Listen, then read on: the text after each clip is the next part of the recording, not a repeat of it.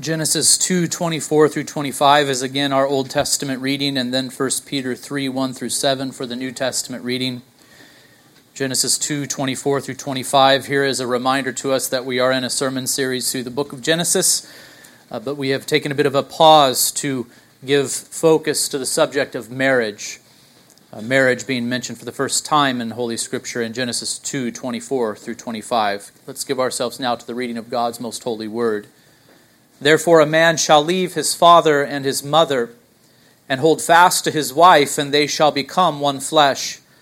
And the man and his wife were both naked, and were not ashamed. The New Testament reading is 1 Peter 3 1 through 7, a very famous passage on the subject of marriage. In fact, uh, most of the sermon today will center around this passage of Scripture 1 Peter 3, verse 1. There we read, Likewise, Wives, be subject to your own husbands, so that even if some do not obey the word, they may be won without a word by the conduct of their wives when they see your respectful and pure conduct. Do not let your adorning be external, the braiding of hair and the putting on of gold jewelry, or the clothing you wear, but let your adorning be the hidden person of the heart, with the imperishable beauty of a gentle and quiet spirit, which in God's sight is very precious. For this is how the holy women who hoped in God used to adorn themselves by submitting to their own husbands, as Sarah obeyed Abraham, calling him Lord. And you are her children if you do good and do not fear anything that is frightening. Likewise, husbands, live with your wives in an understanding way, showing honor to the woman as the weaker vessel, since they are heirs with you of the grace of life, so that your prayers may not be hindered. So far, the reading of God's holy word. May the Lord bless the preaching of it, and especially our application of this text today. In this sermon, we are again asking the question how can we have a successful and God honoring marriage?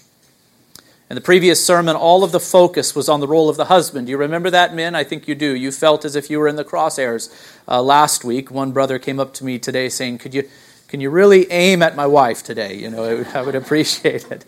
You were on the hot seat last week, I know. Husbands, if you remember, are to lovingly lead their wives. A husband's love for his wife is to be like Christ's love for the church. His love is to be unconditional, sacrificial, purifying, selfless, affectionate, understanding, and also affirming. Christ loves the church with this kind of love, and husbands are to love their wives in imitation of their Savior. But today, our attention does turn to the wives. Uh, before we go there, I should say that although only a portion of the congregation is being directly addressed in this sermon and in the previous one. In fact, in this whole little series, in a sense, a portion of the congregation is being addressed. But all should be able to apply the principles that have been and will be communicated. And I think you're doing this naturally. Uh, someone did approach me after the sermon last week and said, Though I am not married, I had my relationship with my mother in mind the entire time. I need to love her with an unconditional, sacrificial, purifying, selfless, affectionate, understanding, and affirming love. I thought that is very good. Uh, these principles that are being directed towards the husbands and, and the wives, and as we discuss marriage, I think you are naturally seeing this, that, that these principles can be applied uh, to other relationships also.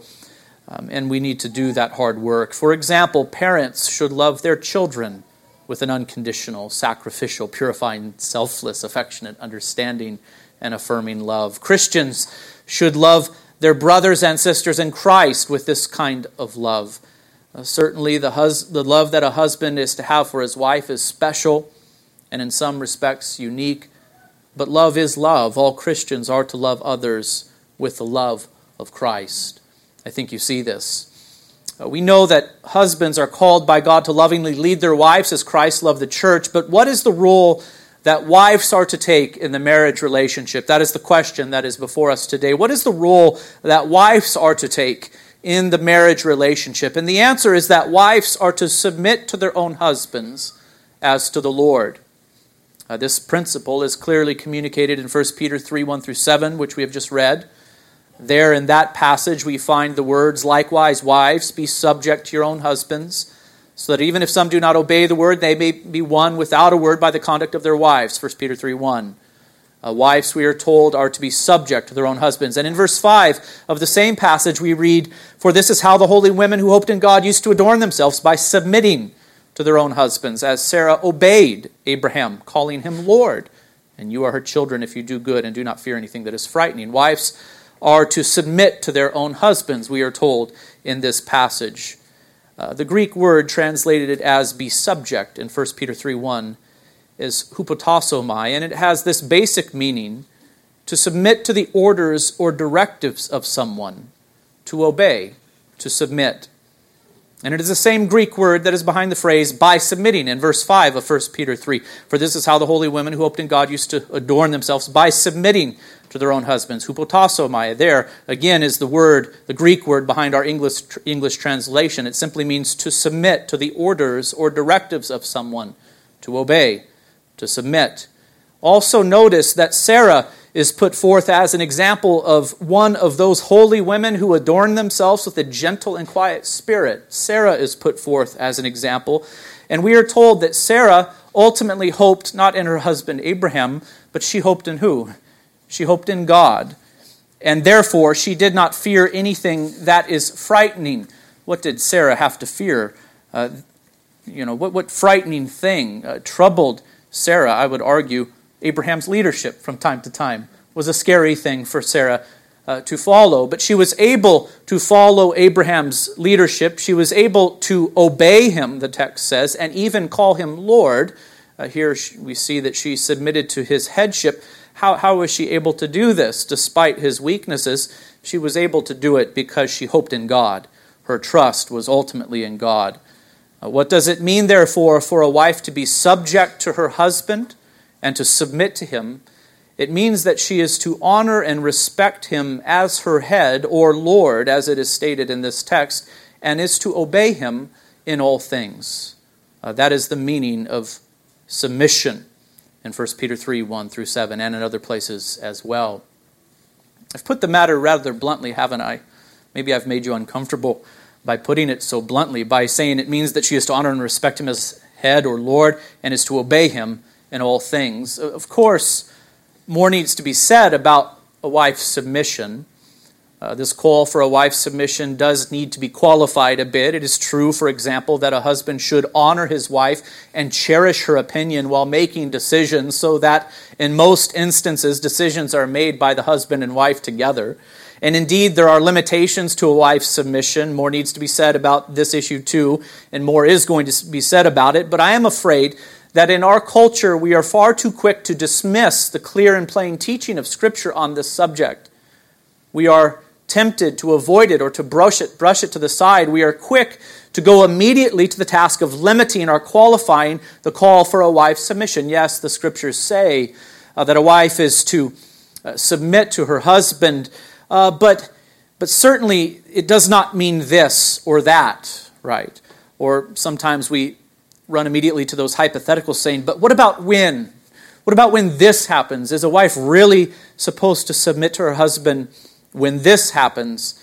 And I think these are important questions. They do need to be addressed, but I think it is first of all important that we allow the clear and unambiguous teaching of Scripture to stand. Let's just let it stand as it is stated what is the role that the wife is to take in the marriage relationship? She is to be subject to her husband, she is to submit to him in all things.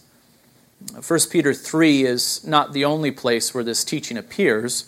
Uh, Paul addresses husbands and wives in Colossians 3:18 where he says, "Wives, submit to your husbands as is fitting in the Lord."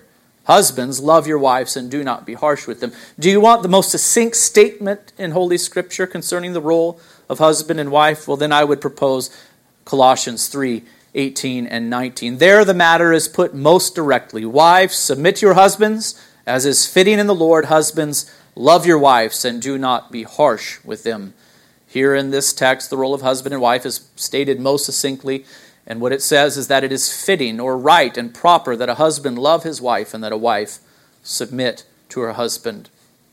We find very similar words in that very famous passage, Ephesians 5. Uh, and we considered that a little bit more carefully last week. But remember that in verse 22 of Ephesians 5, we read, Wives, submit to your own husbands as to the Lord. For the husband is the head of the wife, even as Christ is head of the church, his body, and is himself its Savior. Now, as the church submits to Christ, so also wives should submit in everything to their husbands. I want you to notice that in this text, Paul says that wives are to submit to their husbands as to the Lord. And again in verse 24, now as the church submits to Christ, so also wives should submit in everything to their husbands. The wife is to submit to her husband in the same way that the church is submit to Christ, that is, in all things. Uh, this does not mean that a husband should micromanage his wife, but it does mean that he is to be honored as the head in all things, for he is the one who is responsible before God for his wife and family. He is responsible for before God for his wife and family in all things. Uh, the, the teaching of Scripture is very clear, it's unambiguous. This is the order that God ha- has designed uh, for the marriage relationship that, that the husband take the position of head, that the husband lead, and that the wife submit to the husband's leadership in all things. I think before we go any further, it is important for us to recognize that submission does not mean less significant or of lesser worth. Uh, we see this principle on display throughout society, don't we? Uh, children are called to submit to their parents, showing honor to them by virtue of their position of authority, but they are not less significant or of lesser worth, are they? We would never dare say such a thing. They are human beings. They are just as worthy, they are just as significant as those who are adults, their parents. Uh, citizens are to submit to those who govern showing honor to them by virtue of their position of authority. God has placed them there in that position of authority, and as citizens of a, of a given land, we are to show honor to those who govern us. But they are not less significant or of lesser worth, the citizens of the land are not. Um, they are not of lesser ability either. It is because of the order that God has established at the beginning within the marriage relationship that that wives are to submit to their husbands. They are not less significant, of lesser worth, or of lesser ability. It is because of God's design that this order is to be followed. We even see this principle of submission on display in what the scriptures reveal to us concerning the triune God. And I want you to think about this for a moment. Uh, does submission mean less significant or of lesser worth. It, it, cannot. We see this principle of submission on display within the triune God Himself. The scriptures reveal to us that in order to accomplish our salvation, the Son of God submits to the Father, and the Spirit of God submits to the Father and the Son. I think this is a very significant observation when we're considering the marriage relationship and the role that husbands and wives are to take. What do we see within the triune God? We see this principle of submission on display. We see this principle of subordination. And so clearly, submission does not mean less significant or of lesser worth, for the Father, the Son, and the Holy Spirit are the same in essence, equal in power and glory, our catechism teaches us, and rightly so. Father, Son, and Holy Spirit, all fully divine, equal in power and in glory, and yet one takes subordination to the other, the Son to the Father, and the Spirit to the Son and the Father in order to accomplish our salvation. And so we are to follow this order, brothers and sisters. Uh, the husband is to take the position of head, the wife is to be subject to him because of God's design. Consider 1 Corinthians 11:3 which says, "But I want you to understand that the head of every man is Christ. The head of a wife is her husband, and the head of Christ is God."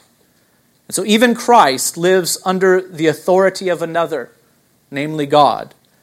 And every wife lives under the authority of another, namely God and Christ and her husband. Every husband also lives under authority, the authority of God and Christ. And so when a wife submits to her husband, she is ultimately found living in submission to the Lord as she lives in obedience to him and reliance upon him continuously. What does it look like for a wife to submit to her husband then? What does it look like for a wife to submit to her husband? That the scriptures clearly teach that she should, uh, we have already established. But what does it look like for a wife to submit to her husband? Stated most briefly, a, a wife submits to her husband when she looks to him as her head, as her leader, and allows him to lead in every area of life and seeks to help him fulfill his calling and shows him honor and respect within the home and within the community. That's a very simple explanation of what it looks like for a wife to submit to her husband. She, she looks to him as her head, allows him to lead in every area of life, seeks to help him fulfill his calling, and shows him honor and respect within the home and within the community. As I've said before, this does not mean that a husband should micromanage his wife, uh, nor does this mean that the wife should have no say in family decisions. Ideally, a husband will trust his wife and will give her great freedom to use her God given abilities to manage her responsibilities wisely. That is a summary of something that Neuheiser says in his book that I have referenced time and time again throughout this series called Marriage, Divorce, and Remarriage. I do wonder, though, what kind of wife people envision when they hear teaching like this on submission. Do you ever wonder that?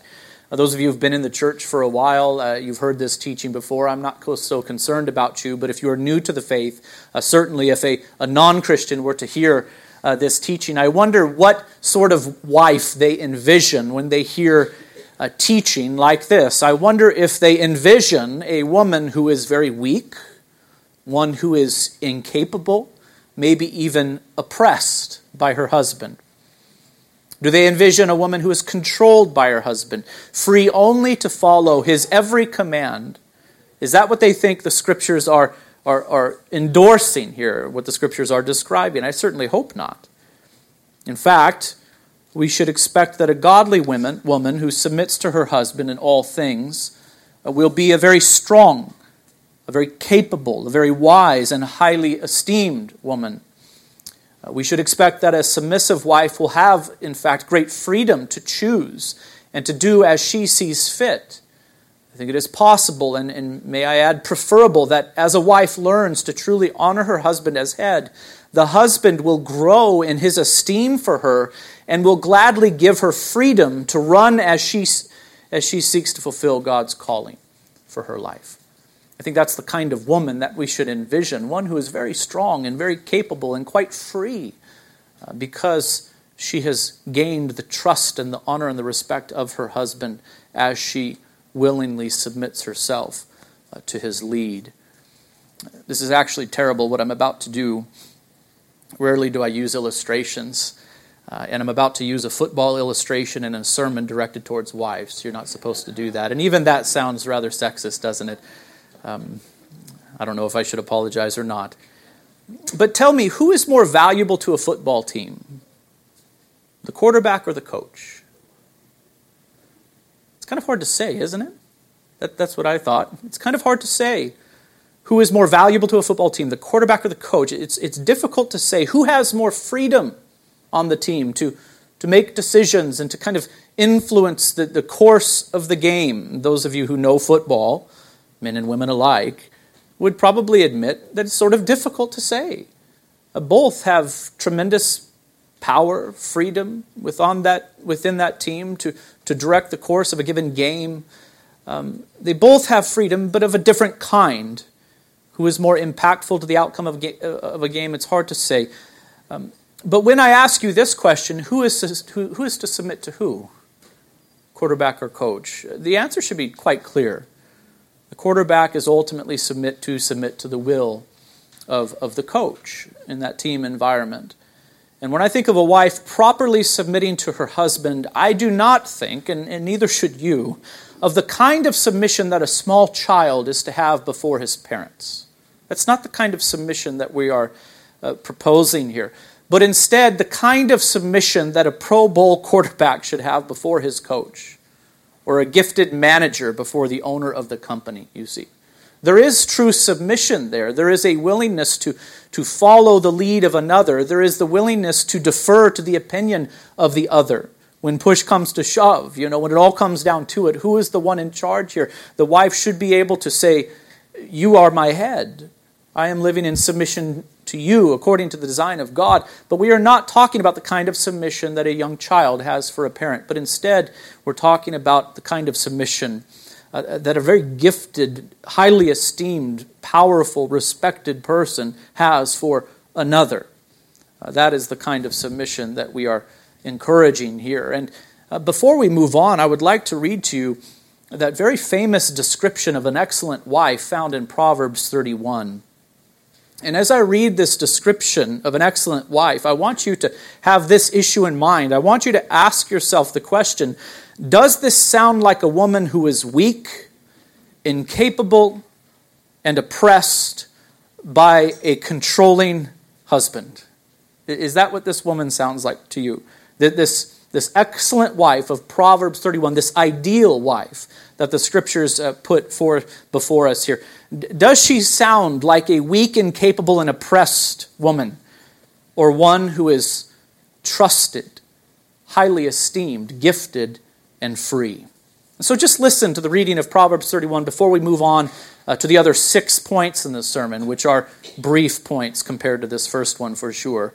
An excellent wife, who can find? She is far more precious than jewels. The heart of her husband trusts in her, and he will have no lack of gain. She does him good and not harm all the days of her life. She seeks wool and flax and works with her hands. She is like the ships she is like the ships of the merchant. She brings her food from afar. She rises while it is yet night and provides food for her household and portions for her maidens. She considers a field and buys it. With the fruit of her hands, she plants a vineyard. She dresses herself with strength and makes her arm strong. She perceives that her merchandise is profitable. Her lamp does not go out at night. She puts her hands to the distaff, and her hands hold the spindle. She opens her hand to the poor and reaches out her hands to the needy. She is not afraid of snow for her household, for all her household are clothed in scarlet. She makes bed coverings for herself. Her clothing is fine linen and purple. Her husband is known in the gates when he sits among the elders of the land. Why is her husband so highly esteemed? This is a passage about the wife, isn't it? It is because she is such an excellent wife. She makes linen garments and sells them. She delivers sas- sashes to the merchants. Strength and dignity are her clothing, and she laughs at the time to come. She does not fear the future. She opens her mouth with wisdom, and the teaching of kindness is on her tongue. She looks well to the ways of her household and does not eat the bread of idleness. Her children rise up and call her blessed, her husband also and he praises her. Many women have done excellently, but you surpass them all, her husband says. And then we have this remark that charm is deceitful and beauty is vain, but a woman who fears the Lord is to be praised. Give her of the fruit of her hands, and let her works praise her in the gates. And so, again, I'll ask you that question. Here is the excellent wife. Does she sound like one who is weak and incompetent and oppressed by her husband? Or does she sound like one who is strong, highly esteemed by her husband, capable and free? I would suggest to you that oftentimes when we talk about this issue of submission, people get all the wrong ideas about it. Uh, we are not talking about submission in this, in this way, uh, the submission that a child would offer to a parent, but rather the submission of one who is very capable and highly esteemed, freely offered to another. Wives are to submit to their own husbands as to the Lord. This they are to do in all things. This they are to do not on the basis of their husband's worthiness, but in obedience to the command of God. Secondly, notice that the woman was created by God in the beginning to take the position of helper. Uh, therefore, the command for wives to be subject to their husbands that we hear repeated in the New Testament, uh, this command is rooted not in culture, but in creation. I'll keep this point very brief, given that I expanded upon a similar point regarding the headship of the husband in last week's sermon. Uh, when Paul says, Wives, submit to your own husbands as to the Lord, he is not saying this is how we do things in our culture, but rather this is how God designed the marriage relationship to function from the beginning. In the creation narrative that we are slowly working our way through, uh, we learned that Adam was formed first and then Eve. And when the time came for the creation of Eve, God said this It is not good that the man should be alone. I will make a helper fit for him. Eve was created to be Adam's helper. Wives are therefore to come alongside their husbands as helpers according to the design of God. A wise and godly wife will recognize that a very important part of her responsibility is to come alongside her husband to help him to thrive in whatever it is that the Lord has called him to do. I want you to listen to Neuheiser again, an excerpt from his book. He says, This can be done through wise counsel and encouragement. She, that is the wife, will work hard to make their home a place of joy and refuge for him. Titus 2:5. A wife has a very powerful influence over her husband, which can be used either for good or for evil. Few men, Neuheiser notices, can refuse to do what their wives want, even when they are wrong. And he puts forth Genesis 3 6 and 16 2 as examples here, I think, when Abraham himself was led astray by Sarah's um, uh, advice, and even before that, as Eve brought the forbidden fruit to Adam.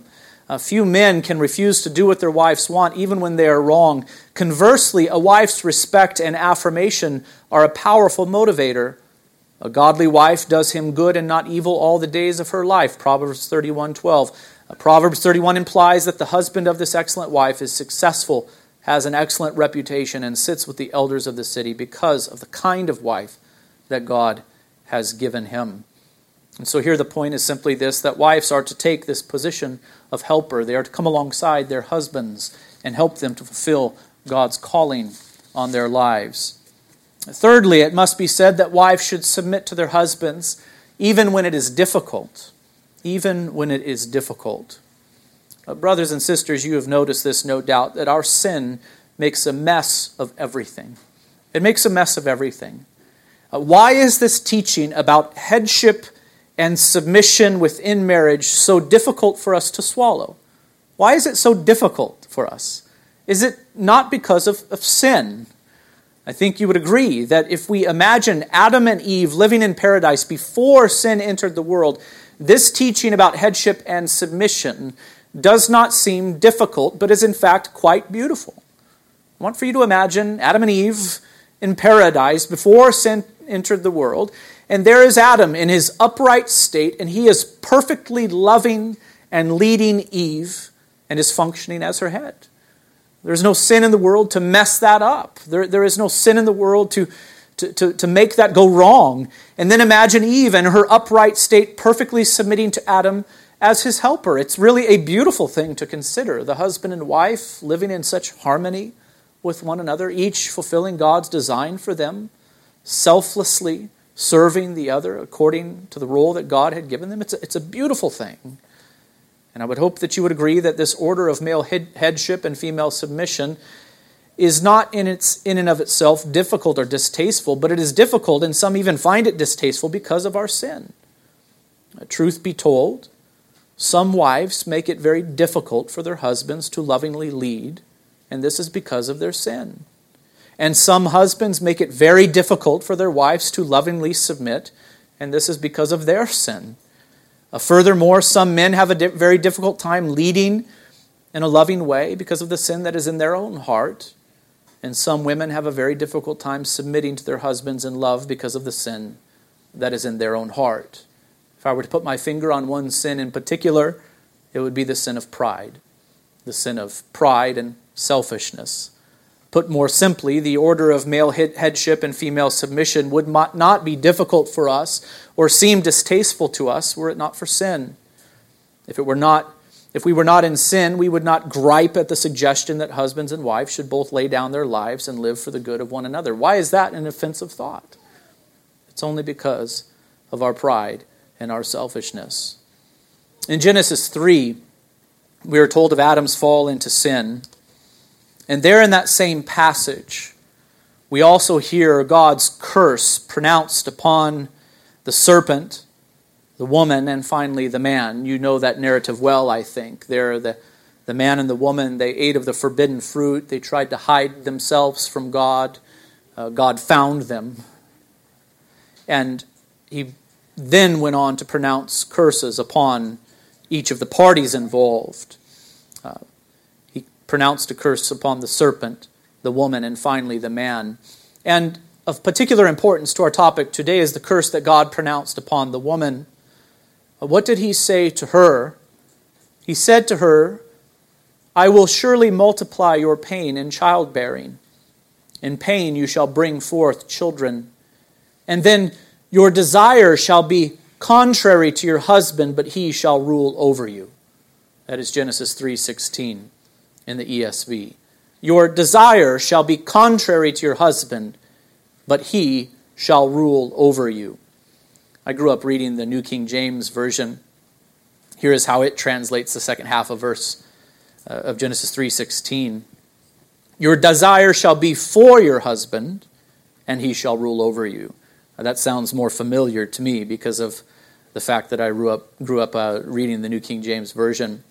The question we are left with is what does it mean for a wife's desire to be for her husband? And what does it mean that the husband will rule over his wife? Well, we should remember that these are words of judgment. God is saying, This is how things will be because you have chosen to rebel against my word and to go your own way. And so, whatever is communicated here, it is not good. It is a distortion of God's original design for the marriage relationship. Put differently, it is only because of our sin and rebellion that a wife now has desire for her husband and that the husband will rule over his wife. I think the ESV's translation of Genesis 3:16 is good when it says your desire shall be contrary to your husband, but he shall rule over you. But I think the NET's translation is even better when it says this, listen carefully. You, wife, will want to control your husband, but he will dominate you. I think that really gets at the sense of the verse. According to God's design from the beginning, the husband is to lovingly lead his wife, and the wife is to lovingly submit to her husband. But here is the natural order of things now that we have fallen into sin. The wife will wrongly seek to control her husband, and the husband will wrongly attempt to dominate his wife. So God's design is completely twisted up and bent out of shape. Instead of the woman allowing the husband to lead, she tries to control him, and instead of, instead of the husband leading in a loving way, he seeks to dominate his wife sin, the, the first sin of Adam and our personal sin, it messes everything up. It is now very hard for a man to lovingly lead, and it is also very hard for a wife to submit. Uh, if you just observe the world around you, you will see that this is true. This is the order of things now that we have fallen into sin. We see women trying to control their husbands, not allowing them to lead. And when the husbands do decide to lead, they do not do it in a loving and Christ like manner, but they seek to dominate their wives. It messes everything up. It, it's hard now. For a man to lovingly lead, it's also very hard for a wife to submit. But what I am saying, brothers and sisters in Christ, in Christ it is possible. In Christ it is possible. That which was lost in the fall of the first Adam is restored by the finished work of the second Adam, Christ Jesus our Lord. We have been renewed in him. Our guilt has been taken away. The power of sin has been broken. God is now at work within us, within those who have faith in Christ. He is at work within us to sanctify us by His Word and Spirit. And I am convinced, brothers and sisters, that God uses the marriage relationship to sanctify His people profoundly. It is in marriage that a man and woman learn to love one another selflessly with the love of Christ, as God designed it originally. What, would a, what should a Christian wife do if she is married to a man who makes submission very hard? The answer is that she should do her part. She should do her part. Wives should submit to their husbands even when it is difficult. Her impulse will be to control her husband, to manipulate his behavior, to self protect even. But this is not God's will for her. A wife should lovingly submit to her husband even when it is difficult, following Sarah's lead as she submitted to Abraham and even called him Lord, though he failed in so many significant ways. This is God's will for the Christian wife. Fourthly, it must be said that there are limitations to a wife's submission. If a husband asks the wife to do or say something that is contrary to God's law, it is right for the wife to refuse. You would all agree with that, wouldn't you? Uh, this authority has its limitations. The same would be true if, if those who govern us uh, ask us to do something that is contrary to God's law. Ordinarily, we should submit to their authority, but in instances like that, we should say, I'm sorry, I cannot do it. God is my Lord, He is supreme over you. If a husband is forbidding the wife to do that which God's law requires, it is right for the wife to disobey her husband. If a husband is abusive to the wife, I think she should remove herself from the situation. Uh, though he may choose to stay in the home, the abusive man has abandoned his wife by his thorough violation of the marriage covenant. I think great care needs to be taken here, brothers and sisters. It is very easy for someone who wants out of a marriage relationship to level the charge of abuse against their spouse. I've witnessed this. I've witnessed both husbands and wives make this claim My spouse is abusive. And why are they making that claim? They want to have grounds for divorce. But upon a closer examination in, in, instances in the past, it became clear that there was no abuse, only a difficult and unhappy marriage. But a difficult and unhappy marriage is not grounds for divorce, while abuse may be. Lastly, if a husband is unfaithful to his wife, she does not sin by divorcing him. And so there are limitations to a wife's submission, clearly. Fifthly, it should be said that a wife's submission is voluntary. A wife's submission is voluntary. And I suppose there is a twofold exhortation in this point one for the wives and one for the husbands. A wife's submission is voluntary. To the wives, I say, how important it is for you to simply decide to honor your husband in this way. At some point, you need to just make up your mind. This is what the Word of God teaches. This is the position that God asks me to take, and I am going to do it. I'm going to show honor to this man, even when it is difficult, in good times and in bad. I am going to voluntarily offer up my submission and honor to him. At some point, sister in Christ, you simply need to choose to do this. You need to stop being uh, led along by your circumstances or how you feel about the situation in the moment. You need to willingly offer up and voluntarily offer up your submission to your husband in obedience to God's word. But here is a word for the husbands on this point. A wife's submission is voluntary. Husbands, you cannot make your wife submit to you. If your wife is disrespectful to you, if, he is un, if she is unwilling to follow your lead, the way to change her is not by domineering her, but through love. This is what sin does. It messes everything up and it, it causes you to pursue the wrong kind of leadership. There, your wife is not showing you respect or honor. She's not submitting to your lead. And what is your sinful impulse? Is it not going to be to try to force her to do it? Uh, to, to domineer her? Think of Genesis 3:16, which we have just read. But this is not the way in Christ. Your, your wife must be won, brothers. Husbands, you are to love your wives. You're to pray for them. You're to live with them in an understanding way. Yes, you are to confront their sin, but you're to do it with kindness and with great wisdom, with tact. You're to love them with the love of Christ. Brothers, I have this question for you. How did Christ bring you to the place of submission to himself? At some point, you, if you are in Christ, came to say these words Jesus is my Lord. How did he bring you to that place? Did he not woo you to himself? Did he not draw you to himself with his love? Did he not win you so that you offered up your submission willingly? At some point in your life, you came to freely choose Christ. But how did that come about? Was it not by the wooing of the Holy Spirit? Was it not by the wooing and the drawing of God's love? Uh, husbands, this is how we are to, to lead our wives. This is how we are to help them fulfill God's will for their lives, to submit to you in the marriage relationship. It is not through domineering behavior, but it is by winning them through love. A wife's respect and loving submission should be won for her submission must be offered up voluntarily.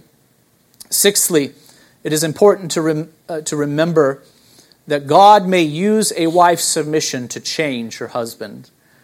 Uh, wives, I-, I want to encourage you with these words. God may use your submission to change your husband. If a husband is living sinfully, it is right for a wife to desire that he change for the good. That should be a desire of your heart. The question is, how to best bring about that change. The worldly wife will seek to change her husband through nagging, by withdrawing, by withholding, by threatening, along with many other manipulative tactics. This is how the worldly wife will go about trying to change her husband for the good. The godly wife will seek to change her husband by her respectful and pure conduct. 1 Peter 3 1 Again, likewise, wives, be subject to your own husbands, so that even if some do not obey the word, they may be won without a word by the conduct of their wives when they see your respectful and pure conduct. Uh, notice that I did not say that a wife's submission will win her husband, only that a wife's submission may win him. Um, why then should a wife respect her husband if it is not a guaranteed method to bring about transformation.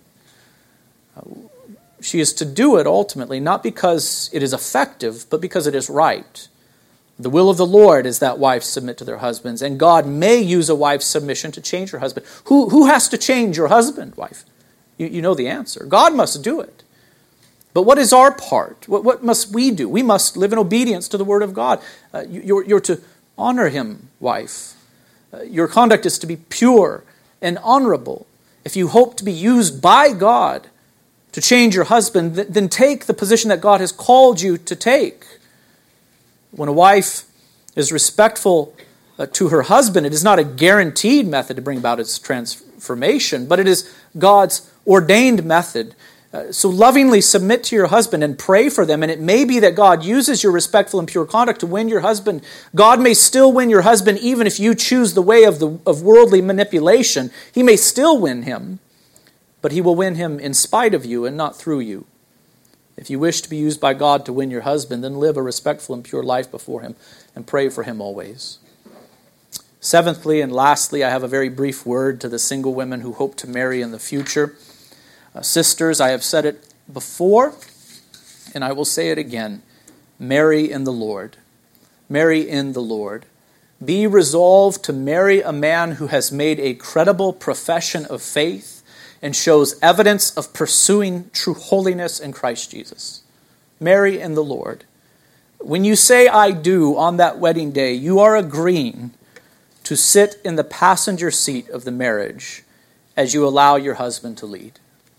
I am a terrible passenger. Uh, when we're driving around in the car, my wife is a good driver. She's listening online now. She's homesick, so she's hearing me say it. I, I will admit it. She is a good driver. I'm a terrible passenger. I don't take that position very often when we're driving around town. I, I just I am not used to submitting to Lindsay in that way and entrusting myself to her uh, in, in that automobile. And the point that I'm making is there's something scary about it. There's something terrifying about sitting in that passenger seat. Not because she's a bad driver, but just taking that position is difficult. And here I am saying, uh, women who hope to marry in the future, marry in the Lord, because you are going to have to, if you are going to live in obedience to the command of Christ, you're going to have to take your seat down in the passenger seat, not of the automobile, but, but of the marriage relationship and in life. And so you had better choose well. Be sure that the one you are marrying, be sure that the one who has the steering wheel is in fact a Christian, that they have made a credible profession of faith, and they have demonstrated to you that they desire to honor God in all things. It's such an important decision. Some women, I am afraid, are far too picky when choosing a spouse. They are waiting for Mr. Perfect to stroll along. Sisters, he doesn't exist. But others are far too naive. They're willing to marry the first thing that shows interest in them. And this is foolishness. You're to marry in the Lord, and I do mean truly in the Lord. Make sure their profession of faith is credible and they are demonstrating a desire to pursue Christ in all things. Marry someone who seems to be a true Christ follower, one who is interested in growing in the knowledge of the Lord in holiness and in grace, one who is willing to lead you in Christ Jesus according to the Word of God. In conclusion, what is the wife's role in the marriage relationship? Well, she is to submit to her husband in the Lord. She is to take that position of helper. She is to submit even when it is difficult and trusting herself ultimately to God. There are limitations, of course, and these have been stated, but a wife's submission is to be voluntary. And do not forget, wives, the Lord may use your submission to change your husband. Finally, if you are single now and wish to marry in the future, be sure to marry in the Lord. Let's bow together for a word of prayer. Heavenly Father, uh, we do ask for your help, uh, that you would sanctify us in Christ Jesus individually. This is our continual prayer, that we would be people who live according to your will. And here uh, in this time, we are giving special attention to the marriage relationship, and we pray that you bless the marriages here at Emmaus, the ones that are now, the ones that will be in the future. Lord, bless the marriages of this church. Help husbands and wives to do their part, to live in obedience to your word. Father, use our marriages to sanctify us, use our marriages to bless our children, use our marriages to bring glory to your most holy name. Father, we thank you for the marriage relationship and the thing that is put on display through them. That is your love for your people and Christ's love for the church. May our relationships truly be a reflection of that according to your design. In the name of Christ we pray, and all of God's people say, Amen.